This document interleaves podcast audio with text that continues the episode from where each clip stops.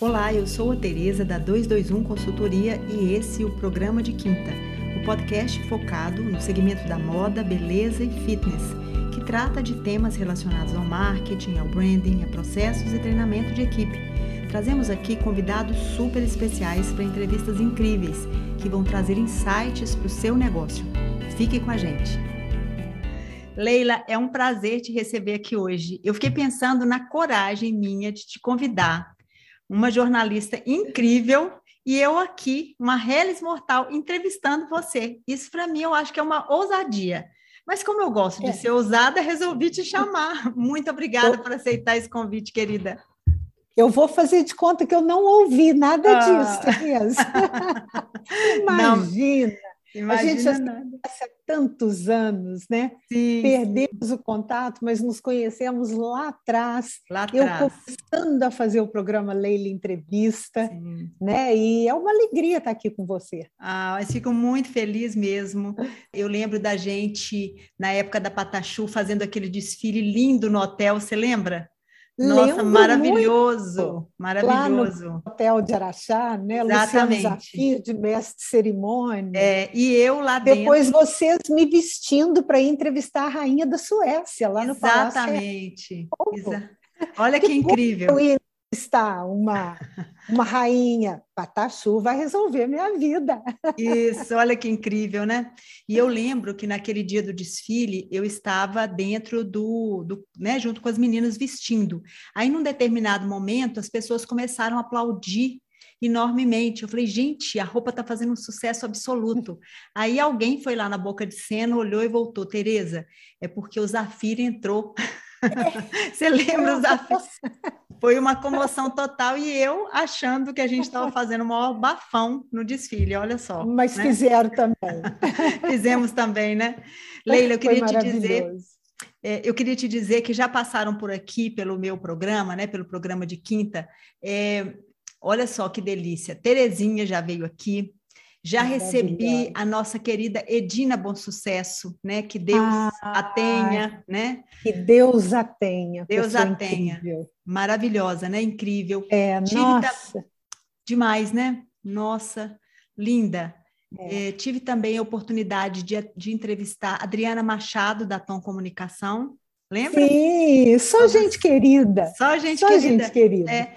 E aí, é. é. Cris Guerra também esteve aqui comigo. Ah, minha companheira de escrita, além Exatamente, exatamente. E agora estou eu aqui nessa missão quase impossível diante de Leila Ferreira, pessoal, para entrevistá-la.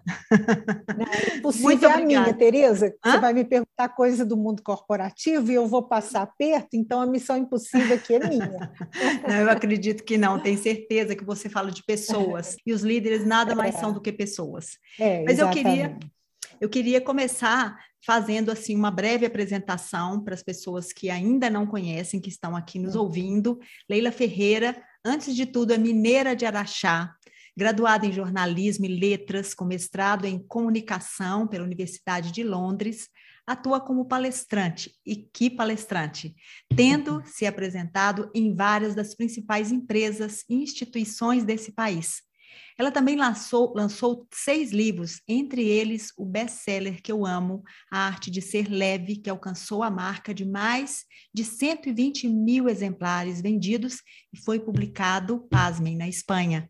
Leila ainda atuou como repórter na Rede Globo Minas e foi colaboradora da revista Marie Claire e do jornal Estado de Minas durante 10 anos.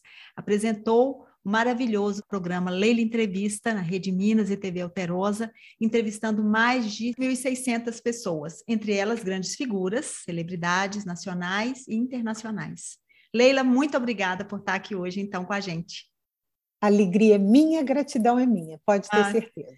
Que linda. Gente, vocês não estão nos vendo, mas nós, nós estamos de blusa rosa. Claro que vamos publicar um videozinho desse, dessa gravação, mas por uma sintonia incrível, estamos de blusa é. rosa, combinando nesse momento. Olha que O lindo. mesmo tom de rosa. É, o mesmo tom é demais, né, Leila? Ótimo. Leila, então hoje o desafio é falar de liderança. Eu também não sou especialista nessa área, né? Eu sou consultora empresarial, atuo na área de marketing branding, mas a área de liderança não é minha especialidade, apesar de que eu lido com líderes o tempo todo, né? Uhum. E pesquisando para essa entrevista, assistindo vários dos seus vídeos, comentários também sobre o seu grandioso trabalho, tendo lido um dos seus, né, suas grandes obras, que é a Arte de Ser Leve, eu confesso que amei do início ao fim, né? E como se estivesse ouvindo você falar, entendeu? E, e como você falou, assim, é apenas como se fosse um pequeno caderno de anotações feitas a partir de conversas. Algumas pessoas é, parecem aqui que são leves e outras ensaiam ser. Eu achei isso muito, é. muito bonito e muito profundo.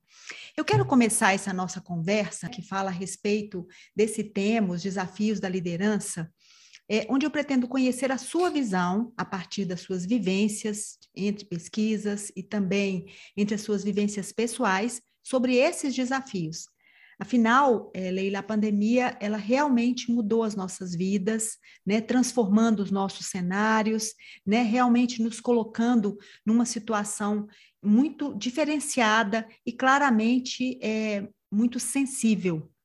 É, em uma das suas palestras, você sugere, por vezes, a necessidade de fazermos pausas. A pandemia ela nos forçou essa grande pausa. Foi uma grande Sim. pausa, né? Nós estamos de certa forma, ainda numa pausa, né? Porque em muitos momentos não podemos estar presencialmente. É, na sua opinião, como estão os líderes e os liderados que emergem desta crise? Você acha, Leila, que houve de fato uma mudança, uma mudança mais profunda de mentalidade? Tereza, eu estou me lembrando, eu não sei se isso aconteceu de fato, me parece que sim, que uma vez perguntaram para o Mao Tse Tung o que, que ele achava da Revolução Francesa. E ele falou, ainda é muito cedo para saber. Um século e meio, ele achou muito pouco para avaliar. Que né? legal, né? gente. E eu acho que a gente, com a pandemia, está muito assim ainda, né? Sim. Ainda é uma coisa muito precoce, que, aliás, ainda está em andamento, Sim. mas se Deus quiser, no finalzinho né, dessa travessia. Mas é, você falou a questão das pausas. Eu sempre Sim. me interessei muito pela questão do tempo. Da, sempre falei muito sobre desaceleração, e pouco antes da pandemia, eu tinha encomendado um livro de um professor de Oxford, que dá seminários, treina executivos, ele é professor da Escola de Economia lá em Oxford. E é, ele escreveu um livro sobre pausas, eu encomendei, o livro chegou na semana que a pandemia começou. Nossa. Então, uns dias depois, eu mandei um e-mail para ele despretensiosamente, perguntando se ele podia responder uma pergunta para eu fazer um comentário no Instagram. Que significados ele atribuía àquela pausa que tinha acabado de ser imposta por um vírus. E ele foi gentilíssimo e falou: não, esse assunto é muito interessante, vamos, vamos bater um papo pelo Zoom. Sim. É, e a gente conversou uma hora e cinco, só hum. uma coisa nossa mesmo, não, não foi live, não postei, nada disso. Sim. E agora, por coincidência, acabei de me encontrar com ele na Espanha, fui lá visitá-lo. É, e fazer uma entrevistinha com ele para um possível novo livro. Mas esse professor, o Dr. Poynton, falou: olha, Leila, essa pausa que está começando agora vai significar sofrimento para todo mundo. Claro que para uns muito mais do que para outros. Sim. é sofrimento generalizado, mas é também uma oportunidade única que talvez jamais se repita na vida de nós nos recalibrarmos recalibrarmos nossas vidas e recalibrar as pessoas que nós somos, né? Sim. Fazer é, refletir, fazer avaliações, né? Então, eu acho que é, no começo a gente tinha uma imagem muito romântica como o meu querido Cortella que fala, a gente achava que a hora que a pandemia acabasse ia estar tá todo mundo de mãos dadas cantando Imagine, né? Seríamos seres magnânimos, maravilhosos, evoluídos, né? Sim. Mas como diz o professor José Garcês Guirardi, da Fundação Getúlio Vargas, trauma não é garantia de mudança para ninguém. Sim. Você pode passar por um grande trauma, sair melhor, sair pior, sair do mesmo jeito. Tudo depende das escolhas que você vai fazer a partir daquele trauma. Sim. Então, eu tenho esperança. Eu não posso, eu não chego a falar que eu acho que isso vai acontecer. Não, mas eu tenho esperança de que esse mundo corporativo, de que esses gestores, de que esses líderes estejam aprendendo com o trauma. Sim. Que nós precisamos de empresas mais humanizadas, Sim. pessoas mais humanas. A carga de sofrimento que a gente viu nesse tempo aí, né? Eu tenho feito palestras desde o começo da pandemia, falo com empresas do Brasil inteiro, é, empresas de grande porte, médio, pequeno, e sempre a gente faz os briefings, as reuniões antes da palestra. E todos me falam a mesma coisa. Geralmente, uma pessoa que dirige a parte de recursos humanos, né, falam do sofrimento dos funcionários, das pessoas em geral. O aumento dos casos de depressão, de transtorno de ansiedade, né? né? é problema de alcoolismo, né? Então, quer dizer, é muito sofrimento. E esse sofrimento tem que nos ensinar alguma coisa, né? É, eu participei de um debate a semana passada em São Paulo com diretores do departamento de RH e fui levada por uma empresa de RH, de consultoria, e era a tônica do debate era essa, que as, as empresas têm que mudar o tom. Não é o seu chefe virar o seu terapeuta, né? Não. Não é isso. E nem você chegar lá na empresa achando que ali é o consultório do seu terapeuta para abrir o coração e chorar o dia inteiro. Não, mas tem que ter um meio, um meio termo.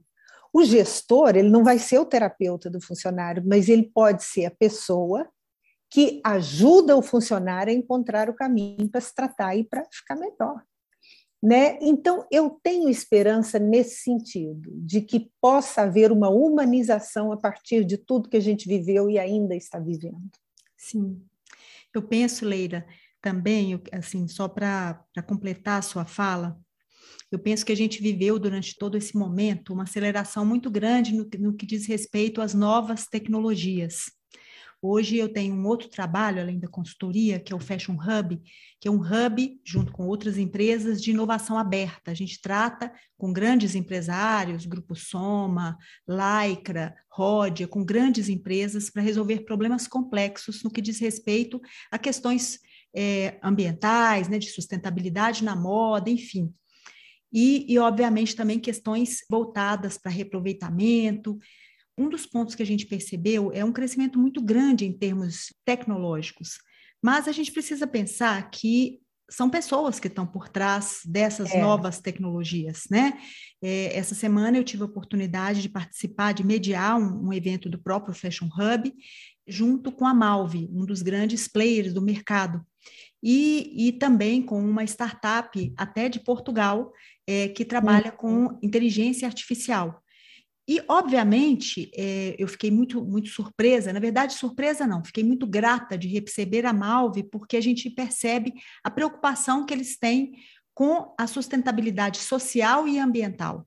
É uma empresa sim. que ela preza pelo uso da tecnologia, sim, desde que ela seja pensada e trabalhada nos moldes de não trazer maiores problemas, tanto sociais quanto ambientais. Então, Sim. quando a gente fala nesse momento que a gente está vivendo, de toda essa mudança e aceleração, a gente tem que pensar, antes de mais nada, na questão das pessoas. É. Então, como você disse, assim, é de fato uma pausa forçada, né? Você sempre é. É, nos brindou com essa, com essa questão importante de realmente termos pausas, mas o que fica é: será que as pessoas realmente estão fazendo aproveitamento dessa pausa Será que a gente não vai pois terminar é. tudo isso igual ou pior? É, isso é que não pode acontecer, né, Exatamente. Né, e, Exatamente. e você falando desta pausa, eu fico pensando nas outras pausas.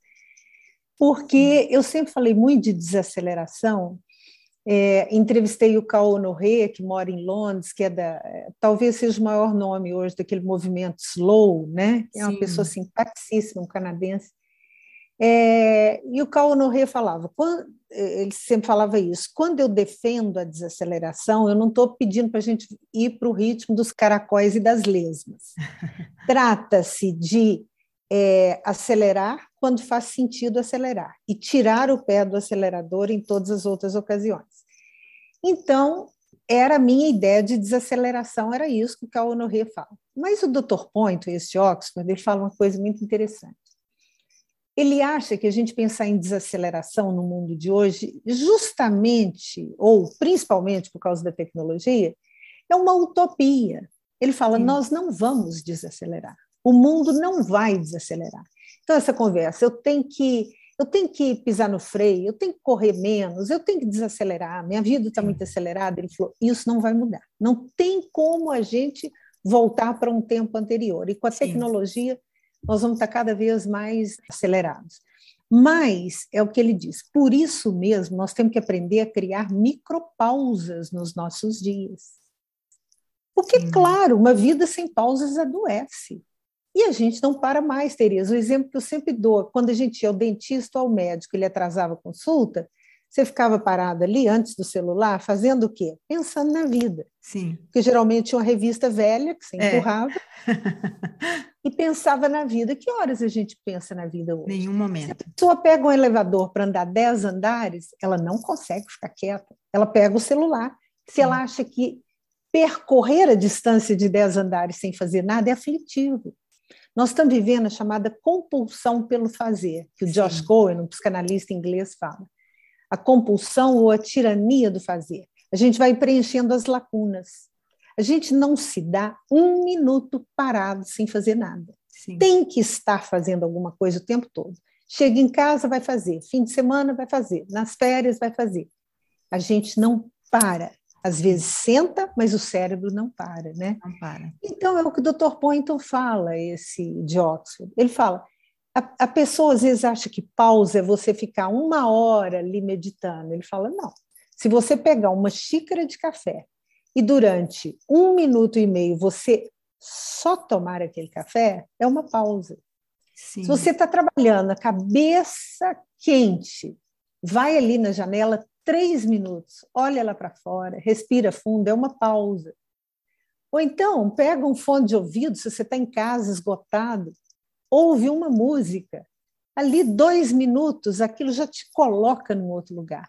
Mas nós eliminamos as pausas da vida. Sim. E, e com isso, eliminamos as conversas de verdade.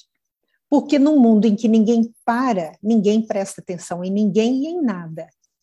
E ao eliminar o parar, a gente eliminou as conversas de verdade. O Zeldin, um filósofo inglês, é que fala que um dos grandes desafios do século XXI é reaprender a conversar. Ele vai nesses, nesses gigantes da economia, não sei se está indo agora que ele já está mais idoso, mas ele ia para a Índia, para a China, é Estados Unidos e tudo, para fazer o que ele chamava de conversation meals, é, é uma conversa que você põe os diretores, por exemplo, de uma empresa ali ao redor de uma mesa e eles recebem um cardápio, mas não é de pratos, é de tópicos para conversar. Olha que incrível! Nossa! Porque ele fala, as pessoas vão para os restaurantes, prestam maior atenção na decoração do restaurante no nome do chefe premiado, e não presta atenção umas nas outras. Eu acho que presta atenção também tirar foto dos pratos, postar nas redes claro. sociais, compartilhar onde está, claro. fazer a localização, sem estar é. diante de pessoas, né? Se esquecendo. É. Que Às a relação... vezes você está com uma pessoa na sua frente querendo conversar, é. precisando é. conversar. E aí, o que, que é mais legal? Você ter uma sintonia com aquela pessoa que supostamente é uma pessoa querida, ou você exibir o peixe que está no seu prato. Não, nada contra, pode mostrar.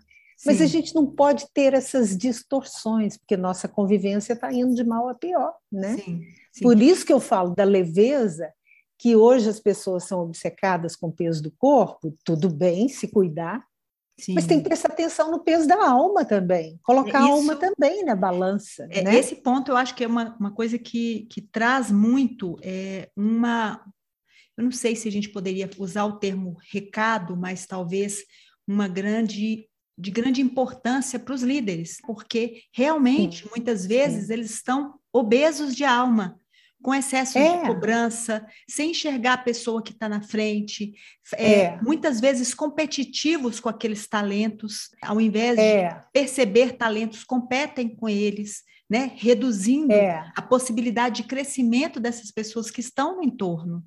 É, e, vão sufocando as oportunidades as manifestações de talento, né? Exatamente. Ou, então, uma coisa que ocorre muito que eu acho que é você contratar pessoas que se parecem com você. Sim. Porque é, rede social hoje, o que, que é? Você só quer interagir com quem pensa igualzinho, né? Sim, é a uma sua... bolha. É, é a bolha, é a tribo. E aí, em empresas, às vezes você tem pessoas com vozes dissonantes que discordam, e às vezes daquela discordância é que podem sair coisas fantásticas, né? Sim. Mas tem muito sair, gestor né? que quer contratar pessoas que são o espelho dele, né? E perde a oportunidade. Da diferença, né? Da, da, da diferença, das ideias novas, da diversidade, que é das Isso. coisas mais ricas da vida, Isso. né? Mas eu queria explorar um pouco mais essa obesidade de alma, porque eu acho que esse é um ponto muito importante que você, você fala sempre e que é algo muito importante para essas lideranças. O quanto é. que eles precisam estar de olho nessa obesidade. Vamos falar um pouco sobre isso? É, eu acho, quando eu decidi escrever sobre leveza. Eu fiz o livro pela editora Globo, lá em São Paulo, depois eu passei para Planeta, Planeta reeditou, mas lá na Globo, quando eu falei que queria escrever sobre leveza, eles estranharam, porque eles acharam que eu ia fazer aquela coisa meio poliana, meio jogo de contente, né? Sejamos leves, a vida é bela. Não, a vida é barra pesada. Sim. Eu queria falar de uma leveza possível, realista, de pés no chão, né? E, e aí eu falei, eu vou escrever um livro não para dar receita de leveza, porque também eu não acredito em receita, acho que receita é cozinha e consultório, olhe lá. É. Na vida, cada um sabe o tamanho do seu passo, né? cada um tem sua régua, seu compasso, sua bússola. Mas eu queria aprender a viver de forma mais leve. Então, é, eu fui, entrevistei vários especialistas. Eu fui à Holanda, eu fui aos Estados Unidos, eu fui a Portugal, eu fui aqui na Serra da Canastra, eu conversei com muita gente, São Paulo, Rio, Belo Horizonte, né? E o que, que eu acho, Tereza? Eu acho, eu, eu fui entrevistar na Holanda um sociólogo, é, Dr. Ruth da Universidade de Roterdã, que ele coordenava o maior banco de dados do mundo sobre a felicidade. Então, ele me mostrou coisas complicadíssimas, mil gráficos e tabelas. Na hora que nós fomos tomar um café, ele falou a frase mais singela e a mais importante, na minha opinião. Sim. Ele falou: nada garante a felicidade, a gente está cansado de saber, mas talvez é, algumas coisas nos aproximam mais dela, e talvez a que mais nos aproxime sejam os bons relacionamentos pessoais.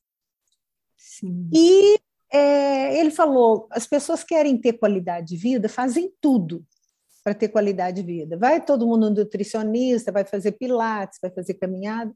Mas é o que eu falo nas palestras: não adianta você comer todos os grãos e sementes do planeta, né? E fazer 18 horas de pilates por dia, se você não se entende com as pessoas dentro da sua casa, no seu ambiente de trabalho, no prédio onde você mora. Sim. Né? Eu acho que uma das coisas que mais engordam a alma é justamente essa incapacidade de conviver. Esse Dr. Ruth ele falou uma frase que, traduzindo, é mais ou menos isso, que geralmente vive bem quem convive bem. Nós temos que prestar mais atenção na convivência, né? Gentileza, as pessoas acham que gentileza é bobagem, que é frescura. Meu Deus do céu, não é.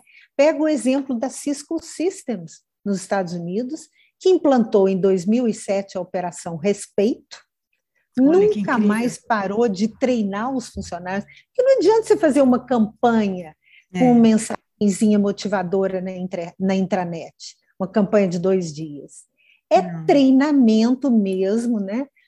E, e hoje eles são uma das melhores empresas do mundo para se trabalhar. A Cisco, na época, me parece que treinou mais de 40 mil funcionários. Nossa. Para fazer o quê? O básico, para aprender o básico. Cumprimentar quando chega, despedir quando vai embora, pedir um favor, agradecer o favor, discordar sem bater boca, criticar sem humilhar, jamais levantar a voz. E um dos CEOs de lá falou que os ganhos, depois que eles implantaram isso, são imensuráveis, tanto do ponto de vista psicológico quanto financeiro. Por quê? Com certeza. Num lugar onde as pessoas convivem com respeito, elas adoecem menos, produzem mais. Sai todo mundo ganhando. Sim. Então, como que a gente pode achar que gentileza é bobagem? Né? É, eu tenho uma conhecida que se aposentou de uma grande empresa aqui em Belo Horizonte e ela estava me contando como ela é muito religiosa Sim. e passou um chefe por lá muito mal educado, muito mal humorado e o pessoal da empresa ligou para ela, falou: oh, fulano, ajuda a gente a rezar, nós estamos fazendo uma corrente de orações, ele está com a chance de ser promovido. Se ele for promovido, ele vai embora. Agora, você imagina na sua empresa se formar uma corrente de orações para você ir para longe. É, olha que maravilha, que coisa né? Triste você, Não, a sua vida. Olha que é, que maravilha esse exemplo, mas olha que triste uma pessoa ser assim. Sim. Né? Como diz meu queridíssimo Mário Sérgio Cortella, o Cortella que fala que tem pessoas que nos dão um imenso prazer da sua ausência. Sim. Né? Sim. Então, é, a, a, a pessoa que é péssima para conviver, ela engorda a própria alma e engorda a alma de quem está perto. Sim. Porque, né, pessoa mal-humorada, Tereza, azeda, amarga, de cara ruim, né? Eu sempre esclareço, porque as pessoas podem falar, Leila, mas que isso? Nós estamos na pandemia ainda e você querendo que a gente fique alegrinho? Não, de jeito nenhum. Nós temos mil motivos para ter mau humor direito de ter mau humor, uma manhã de mau humor, um dia de mau humor, uma semana. Agora, o que não dá é para você abraçar o azedume como postura de vida. Sim. Se você está numa fase amarga, azeda, péssima, vai para um retiro, vai para uma gruta meditar, vai fazer o caminho de Compostela dez vezes, não tiver dinheiro, vai para Aparecida do Norte a pé, vai dar sossego para os outros, porque a pessoa mal-humorada é um encosto na vida dos outros. É um encosto. Né? E aí, de novo, não é ficar alegre. Quando a gente não está bem, a gente fala e pede ajuda. Você fingir que está bem é terrível. Terrível. Mas assim, se você não está bem, chega no trabalho e fala, gente, não leva mal, não estou legal hoje, não estou bem hoje. Ou chega em casa e fala, né? Tive uma chateação no trabalho, vou ficar ali no meu quarto um pouquinho. Agora, você não falar nada e sair apresentando para os outros a fatura da sua infelicidade, isso é uma maldade né? E Sim. aquilo se volta contra você. Então, eu acho que uma, talvez a principal dieta para a gente emagrecer a alma, seja investir mais nas relações pessoais, tratar melhor as outras pessoas. O, o Alain de Botton, o filósofo, eu fiz um workshop com ele, é, lá em Nova York, ele falou uma coisa que eu acho perfeita. Ele falou: o ser humano é muito atraído pelas grandes causas. Então, é aquela pessoa que vira e fala assim: um dia eu ainda quero ir para a África, ajudar a acabar com a fome no continente africano. Então, Alain de Botton fala: muito louvável o seu propósito. Mas até você ir para a África, cumprimenta direito o porteiro do seu prédio. Trata seu funcionário com respeito. Trata bem seu colega de trabalho. Né? Seja uma pessoa mais agradável. Ontem eu gravei um vídeo que foi para o meu Instagram sobre simpatia. Eu vi. Fala, a gente vi, fala, você viu? Vi, a amei. gente fala tanto de empatia, ótimo, maravilhoso. Mas e a simpatia? Antigamente, Sim. você falar que a pessoa era simpática era um elogio, hoje parece que a pessoa é boba, né? Sim. E a simpatia para as arestas da convivência. Ninguém merece um chefe antipático. Aquele gestor que acha que para passar ideia de importância, de poder, né, que ele tem que ser grosseiro, mal-humorado, né? Sim. Um chefe que recorre à grosseria, ao mau humor para impor respeito, não merece respeito. Não, Simples não merece. Assim, né? Sim, sim. E você colocou um ponto que é fundamental em termos de liderança, que é a questão da relação. Eu acho que o bem viver passa por isso. E a gente precisa pensar que as empresas feitas de pessoas, elas só vão é. realmente conseguir resolver problemas complexos, que nós estamos vivendo uma era de problemas cada vez mais complexos, é. se a gente tiver relações que realmente sejam cuidadosas, pautadas por é. respeito, pelo bom humor, pela gentileza, pela simpatia, que isso é. facilita as relações, né? Facilita isso nos ajuda. Muito. Isso nos ajuda a viver e a responder, é, né? Por esse momento difícil. Né? E eu fico pensando, Tereza, uma coisa que sempre me incomodou profundamente e que eu vi, graças a Deus, em pouquíssimas empresas por onde eu passei, a questão do medo, a pessoa trabalhar com medo. Sim. Não tem nada pior. Isso é uma realidade. é um solo estéreo, não brota nada de bom ali, a não ser mais medo. Sim. A pessoa que trabalha com medo, ela não cria, ela não, não, cresce. É você desperdiçar uma pessoa, quando você faz aquela pessoa sentir medo, aquilo é uma mordaça. Ela não vai falar coisas novas, coisas criativas, produzir, né? E, e, e a energia que a pessoa gasta para conviver com o próprio medo é uma energia que ela podia estar tá usando a serviço da empresa. Então, Sim. desculpa eu falar assim, mas além de tudo é uma burrice. É uma burrice, né? você tem toda a razão. Infelizmente, Leila, apesar de muitas empresas já trabalharem de um jeito diferente, com lideranças realmente, né, que hoje a gente fala de lideranças que regeneram, né, que realmente é. buscam o melhor, que elas não só retiram, mas elas também buscam regenerar essas pessoas que estão em momentos complicados, vivendo realidades muito complexas uhum. em casa mesmo, com pessoas que morreram, com desemprego, enfim, com várias questões. Nós tivemos aí agora chuvas terríveis e que trouxeram muito mais sofrimento, além da doença, Sim. ainda tivemos tudo isso.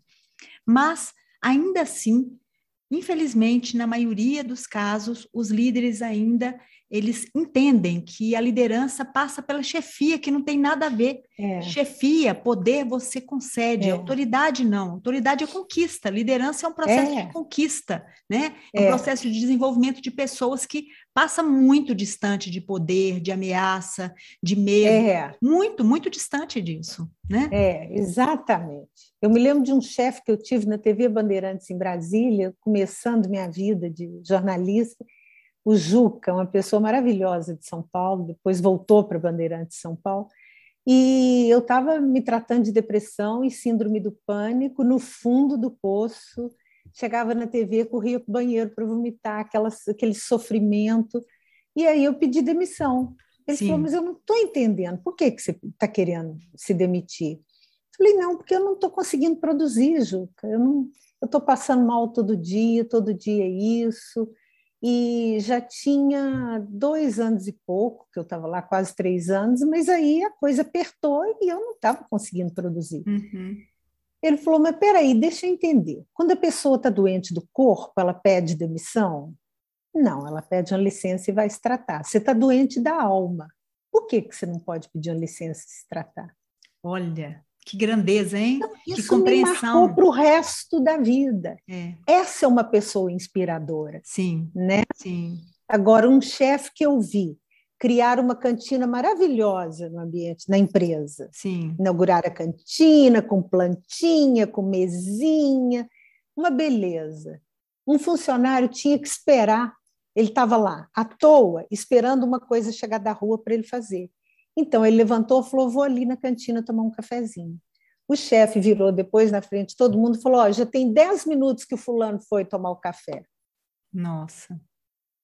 Quer dizer, o que, que adianta você fazer uma cantina acolhedora é. e aterrorizar os funcionários que vão lá tomar é. café? É. Né? Está é... criando artefatos e não está criando ambientes acolhedores, é. né? Porque isso, aquilo ali é só uma, é só um, é, digamos assim, é só um artefato mesmo, né? Você não está é. criando ali um ambiente que de fato faça florescer, que esse é, café é, te ajude a, a, né, a é. conversando com alguém. Você vai tomar um cafezinho, a hora que o material que você está esperando chegar, você vai ter até mais né, energia para é. trabalhar aquele material. e se nesse momento que você estiver ali no cafezinho, né, você encontrar com alguém e falar a respeito desse material, e esse alguém te dá uma dica para que você possa olhar esse material com novos olhos. É, exatamente. Né? É, é assim, a gente tem que. É, o, o, trabalho é uma coisa orgânica, Sim, né? É muito e aí, orgânico. Quando engessa, não dá é. certo. Mas eu queria agora, Leila, falar um pouco da sua história, porque eu acho que ela, você falou de líderes inspiradores.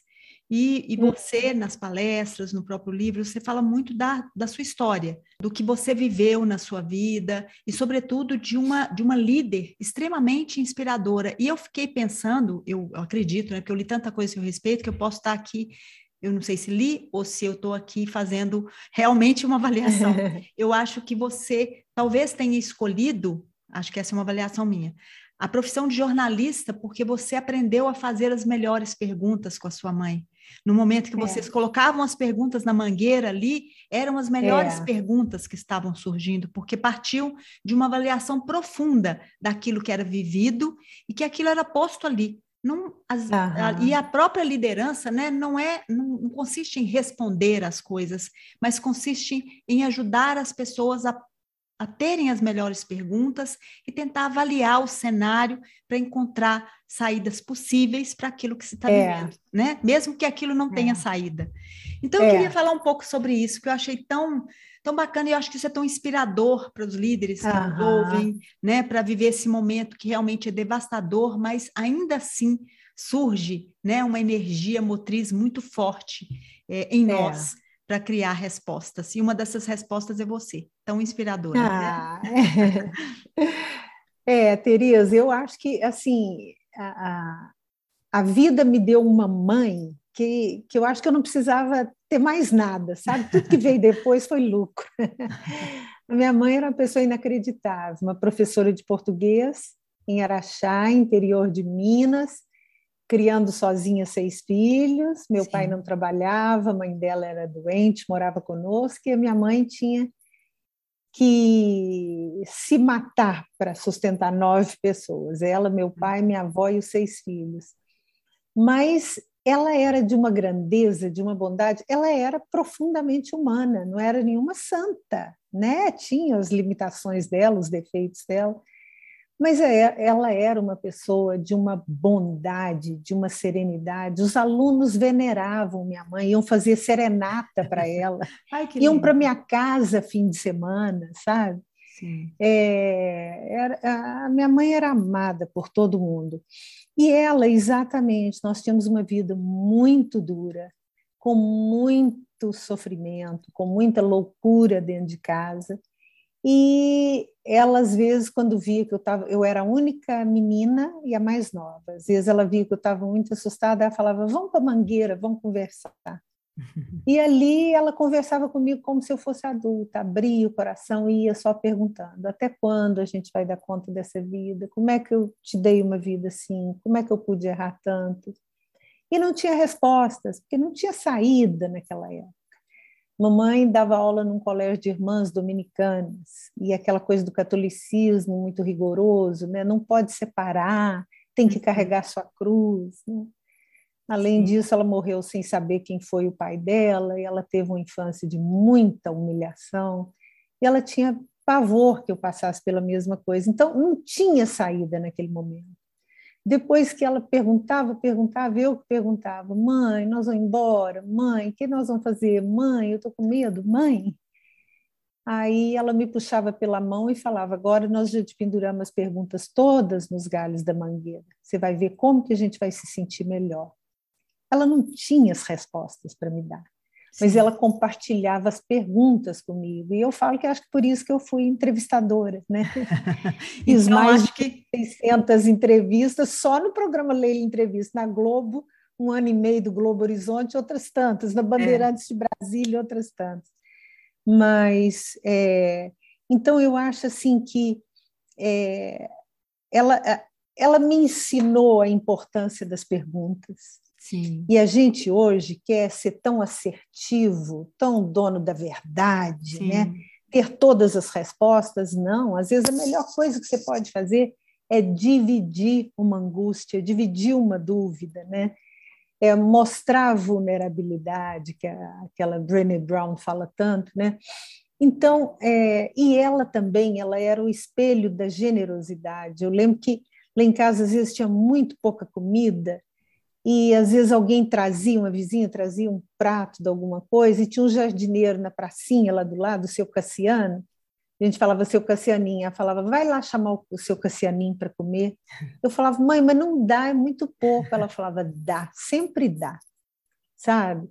Então, esses exemplos de bondade, de Partilha, é, né? afeto, o afeto dela era inequívoco. Todos os gestos dela continham afeto, né? É, e eu falo que onde existe afeto, a vida chega no lugar. Às vezes o pai, a mãe quer dar tanta coisa material para os filhos, né? Meu irmão morreu ano atrasado, falou uma frase linda para mim uma vez. Ele era jornalista também lá no Rio. É, ele falou: as palavras foram o único brinquedo que eu guardei da minha infância porque a minha mãe dando aula de manhã, de tarde, à noite, trabalhando igual a máquina. Eu não sei como ela arrumava tempo e energia para juntar os filhos em volta do fogão e conversar. Sim. Ali naquela cozinha a gente conversava de tudo. As tristezas, os sofrimentos, as loucuras, as alegrias, os sonhos, as esperanças. E é o que meu irmão falou, né? É, é, é os poucos carrinhos quebraram, sumiram, as poucas bonecas desapareceram, mas as palavras trocadas naquela cozinha vão nos acompanhar até o resto da vida. Sim. Essa frase do meu irmão está lá no túmulo dele hoje, é o epitáfio dele. As palavras foram o único brinquedo que eu guardei da minha infância. Nós precisamos das conversas. Sim. A gente não pode ter medo de conversar com um chefe. Sim. A gente não pode dar uma patada num colega que vem conversar conosco. Com certeza. É, nós precisamos das palavras. Eu falo, o maior presente que um pai ou uma mãe pode dar para um filho é conversar de verdade. Eu sempre brinco, Tereza, eu falo, a gente pega esse celular, esconde numa gaveta, Precisamos põe um bolo disso. na mesa, uma garrafa de café, uma jarra de suco, e conversa de verdade. Sim. Ninguém vai morrer se ficar 20 minutos longe do celular, a não ser que você esteja na fila de transplante. Né? Sim, é, aí, ponto, aí pode. 20 minutos longe do celular não vai te matar. Não vai, nunca. E por que, que a gente não conversa mais? Por que, que a gente não demonstra o afeto mais? Parece que é uma coisa piegas que eu estou falando, mas não. Nesse pós-guerra, que vai ser o pós-pandemia, nós vamos precisar de pessoas afetuosas. Sim. Ninguém vai precisar dos arrogantes, dos Não. antipáticos, dos donos da verdade. Chega Sim. disso. Esses podem ficar na margem de cá, né? Sim. Vai na margem Tomara que lá. fiquem, né? Tomara que Tomara, fiquem. Porque é, é, do lado de lá nós vamos precisar de pessoas acolhedoras, humanizadas, né? boas, bondosas. Sim. É muito sofrimento que vai chegar no outra margem. Sim. E eu acho que né? tudo isso, tudo isso é, reflete esse desejo, né? Porque tem alguns termos, né? É, Leila, que se tornam assim de moda, né? Então, empatia, é, sabe, é, são, são termos que, de tanto usados, às vezes se desgastam e perdem o seu é, valor, né? É claro vão se esvaziando, ninguém, né? Vão se esvaziando de significado. É claro que ninguém consegue estar no lugar do outro, mas se você consegue perceber as necessidades do outro. Eu não consigo sentir a dor total de uma pessoa que perdeu alguém, é. mas eu posso realmente me solidarizar, né?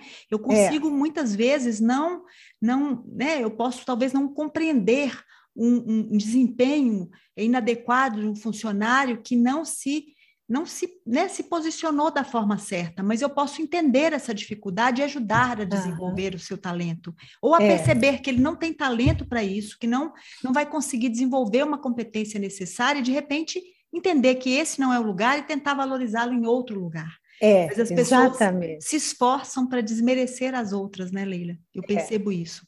É um esforço é, porque as pessoas inseguras, elas têm que diminuir as outras para se valorizar. Sim, sim. E, infelizmente, né, ainda as empresas, elas valorizam mais competências técnicas do que competências humanas, né? É. E aí colocam líderes né, transformam em líderes pessoas que têm competências técnicas, mas não entendem do lado humano, não entendem e de relações. fazem um estrago daqueles. Né? E estão fazendo esse estrago todo, com certeza, né? É.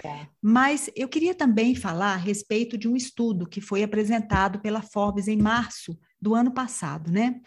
Nesse estudo, é, é, foram entrevistados pelo menos 3 mil é, CEOs de empresa do mundo todo, inclui, inclusive no Brasil.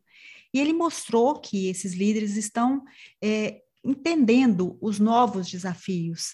E esses desafios, Leila, passam por várias coisas, né? Entre elas, a questão daquilo que nós falamos agora, da gestão dos talentos, é, esse ponto também que lidamos, que é a mudança de mentalidade das próprias lideranças, o uso das tecnologias e as parcerias com o ecossistema. O uso uhum. da tecnologia, a gente já sabe que hoje o telefone, a intermediação por telas, nós estamos aqui fazendo uma, uma gravação de um podcast por, por, meio do Zoom, um aplicativo.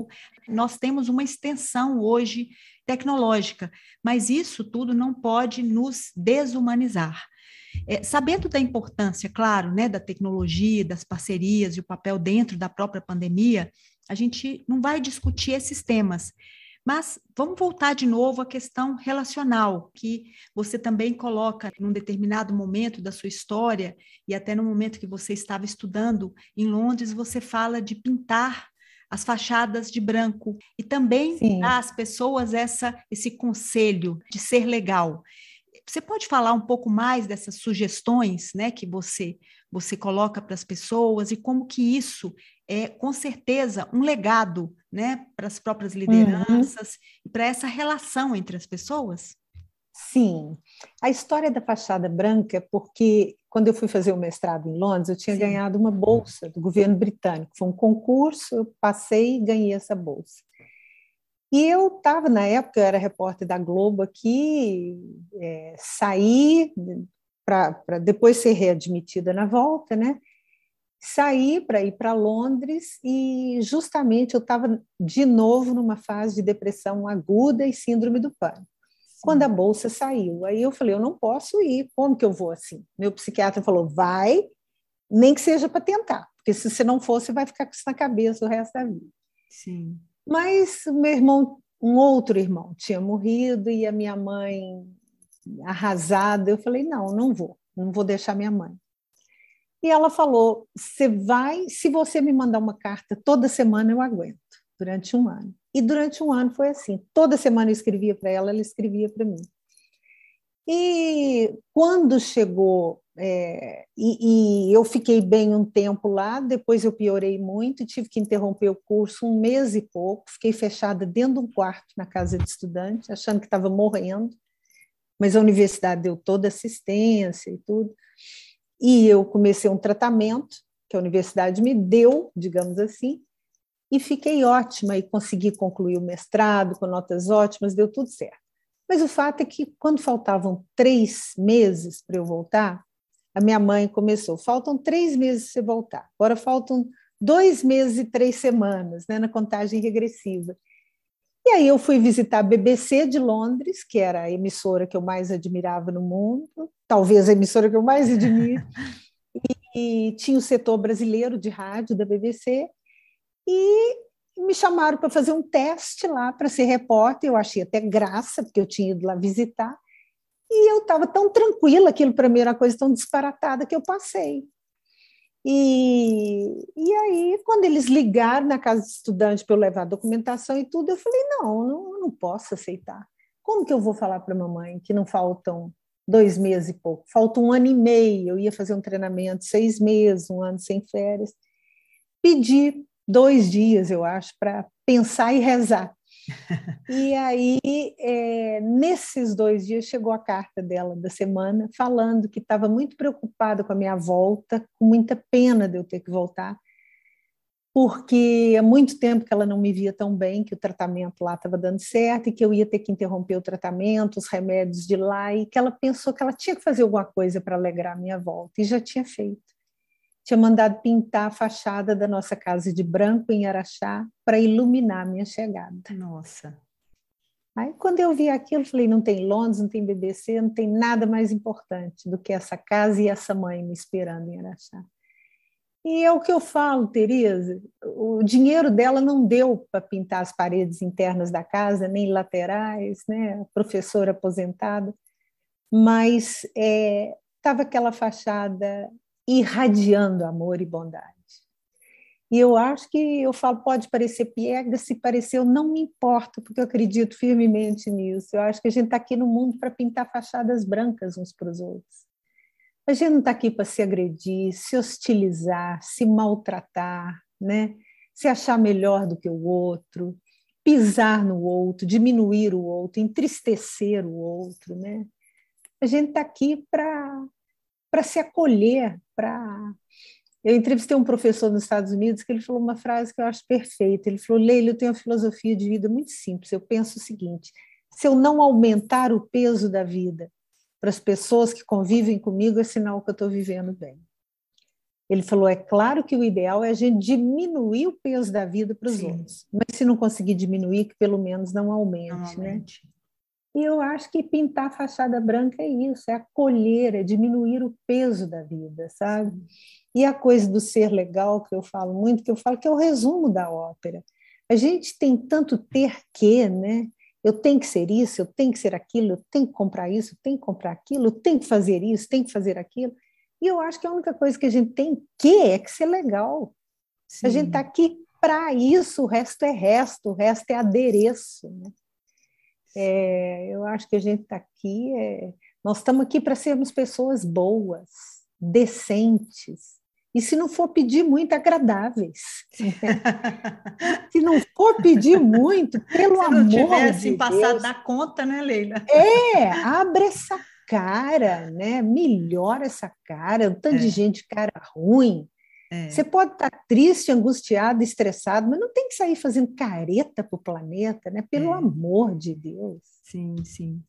Eu penso, né, Leila, que dois pontos ficam, é, digamos, sobressaem muito nessa história sua no que diz respeito à liderança, que de um lado a capacidade de desenvolver o seu talento, de permitir que a sua estrada fosse mais plana e mais larga, né? Porque você estava uhum. num momento difícil, ela poderia egoístamente pensar: olha, eu preciso dessa filha aqui, ela vai me ajudar. É.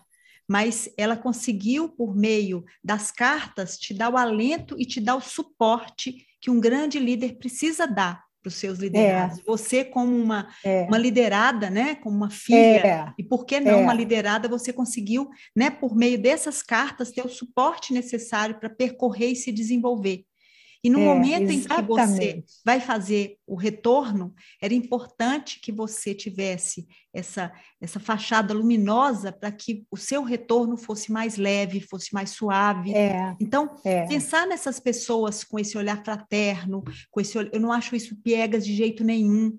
Eu acho que ao uhum. contrário, as pessoas e as empresas precisam de líderes bons, pessoas éticas. Nunca se falou é. tanto de ética, transparência, né? É. A sustentabilidade quando a gente pensa nas tecnologias de blockchain, o próprio NFT, essas coisas que hoje, né, parece sopa de letrinhas que a gente está ouvindo aí, de uso tecnológico, elas nada mais são do que a necessidade que a gente tem hoje de rastrear as relações, de saber a origem delas. E por que uhum. não, né? A ética é essa capacidade de se mostrar aberto, de se mostrar real e de não ser apenas uma fachada, que é o que a gente é. expõe nas redes sociais, uma fachada é. Fraca, uma fachada sem profundidade, né? A gente está vendo aí lideranças é. que têm uma técnica muito apurada, mas têm pouquíssima grandeza de espírito, que são é. pouco é, é, é, maleáveis em termos de espírito para realmente ajudar as pessoas a crescerem, a evoluírem, uma é. grandeza dessa sua mãe incrível, né? Que eu, graças a Deus, também tenho uma mãe assim, né? Que é um presente para mim, uma pessoa Sim. que me abre caminhos. Eu falo com ela o tempo todo, mãe, você me abre caminhos, né? E ela Coisa sempre, na boa. sua simplicidade, fala: Ô, oh, minha filha, quem dera, olha que linda, né? Mas isso é maravilhoso, né? É, ainda tem humildade, né? Que é uma Sim. coisa rara. Hoje. Rara, tão rara, né? É, é, é, eu acho isso. Eu acho que a pessoa não pode passar aqui essa passagem brevíssima por esse planeta. Você não pode passar por aqui piorando a vida dos outros. A gente Sim. não tem esse direito. Não né? tem. Voltando ao professor dos Estados Unidos, se você não conseguir melhorar, pelo menos não piore, né? Sim. Não entristeça as pessoas que trabalham com você. Sim. Não humilhe jamais. Sim. Não faça essas pessoas sentirem medo. Medo é terrível, né? A gente tem é, é uma passagem tão breve aqui por esse planeta, né? A gente tem a chance de ser lembrado pela bondade. Você vai ser lembrado como uma pessoa que pisou, que humilhou, que diminuiu, que entristeceu. Isso é desperdício de vida, né? É. É. Quem vive assim não merece ganhar uma vida de presente. Não, é, isso é verdade. E Leila, nossa, nosso papo está incrível, mas eu sei que você tem uma agenda apertada. Não. E eu gostaria só de um recado final seu para essas essas lideranças que nos escutam e que percebem um grande desafio que eles têm pela frente, né, diante do uso massivo de tecnologia, mas da necessidade de sermos cada vez mais humanos, porque a gente precisa lembrar, é. a tecnologia é apenas um meio que vai nos levar a realmente é. realçar e colocar em prática a missão, o propósito, os valores das empresas, né? Para que elas possam, é. de fato, por meio das suas marcas, criar relacionamentos reais com seus consumidores.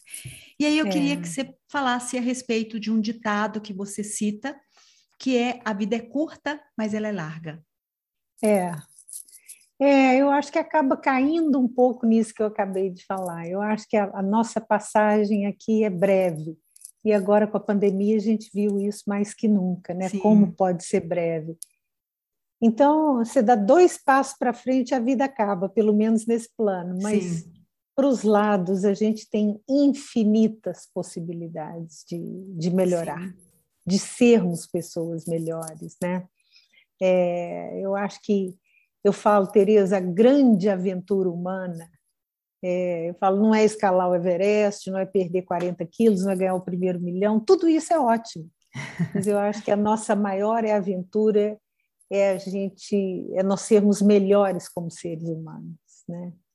Eu acho que é a única coisa que a gente leva dessa vida, né? Um, um, um gestor, um líder que tem a chance de, de deixar mais é, melhor a vida de tantas pessoas, ele não pode jogar essas chances pela janela para dar demonstração de superioridade, de arrogância, de poder, né?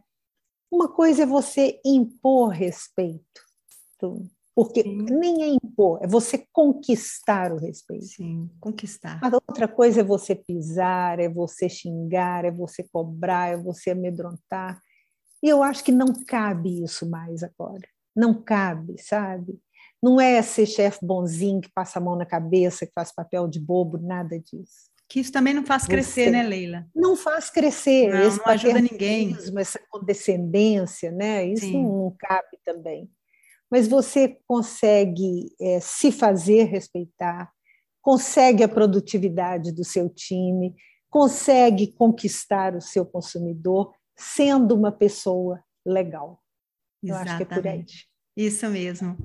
Nossa, querida, muito obrigada pela sua participação. Eu que agradeço. Muito Tereza. especial aqui. Eu tenho certeza que suas palavras vão servir de bálsamo e de orientação para as pessoas que nos escutam e que, com certeza, precisam tomar esse caminho, precisam se capacitar mais para o relacionamento do que para novas tecnologias, né? Às vezes, esse é o ponto que está faltando nas empresas não é mesmo? É isso. Isso. É Querida, isso. muitíssimo obrigada. Eu que agradeço, agradeço mesmo, de coração. Eu queria muito, se você pudesse deixar os endereços para as pessoas seguirem, poderem também entrar Sim. em contato com o seu site, enfim, né? Uhum. Que a gente pudesse é, deixar aqui. O meu Instagram, que é Leila Ferreira Real. Sim. E tem também agora o meu canal no YouTube. Eu sou meio preguiçosa, mas tem posto muito pouco, mas tem alguns vídeos lá, tem entrevistas que eu fiz. É, então seria isso. É o endereço canal... é o mesmo, né? Leila Ferreira Real. O endereço é, do YouTube. O, o, Tereza, agora se me apertou, porque não sou eu que administro a agência de palestra, que faz tudo para mim, que eu sou terrível com tecnologia. Sim. Mas se, colar, se colocar Leila Ferreira, canal, canal aparece. Vai. Ótimo. É, Ótimo. E é isso.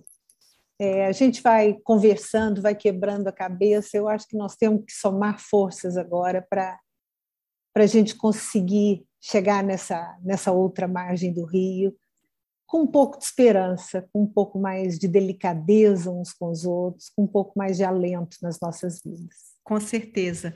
Vamos trabalhar para isso, né? Isso. Querida, obrigada mesmo de coração, tá bom? Um beijo grande. Um beijo grande para você. Tomara que a gente possa se encontrar, gratidão. né? Tomara que a gente possa se encontrar.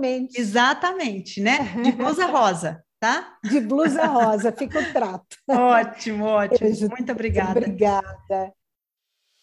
Eu quero agradecer a todos que estiveram aqui com a gente hoje e pedir que mandem sugestões, comentários e críticas sobre o programa para o e-mail tereza@221 escrito por extenso.com.br. Prometo que vou responder a todos vocês. E compartilhem os episódios, pois só assim esse conteúdo vai chegar a mais pessoas, trazendo insights para os negócios. É esse o nosso objetivo. Te aguardo no próximo episódio. Até quinta!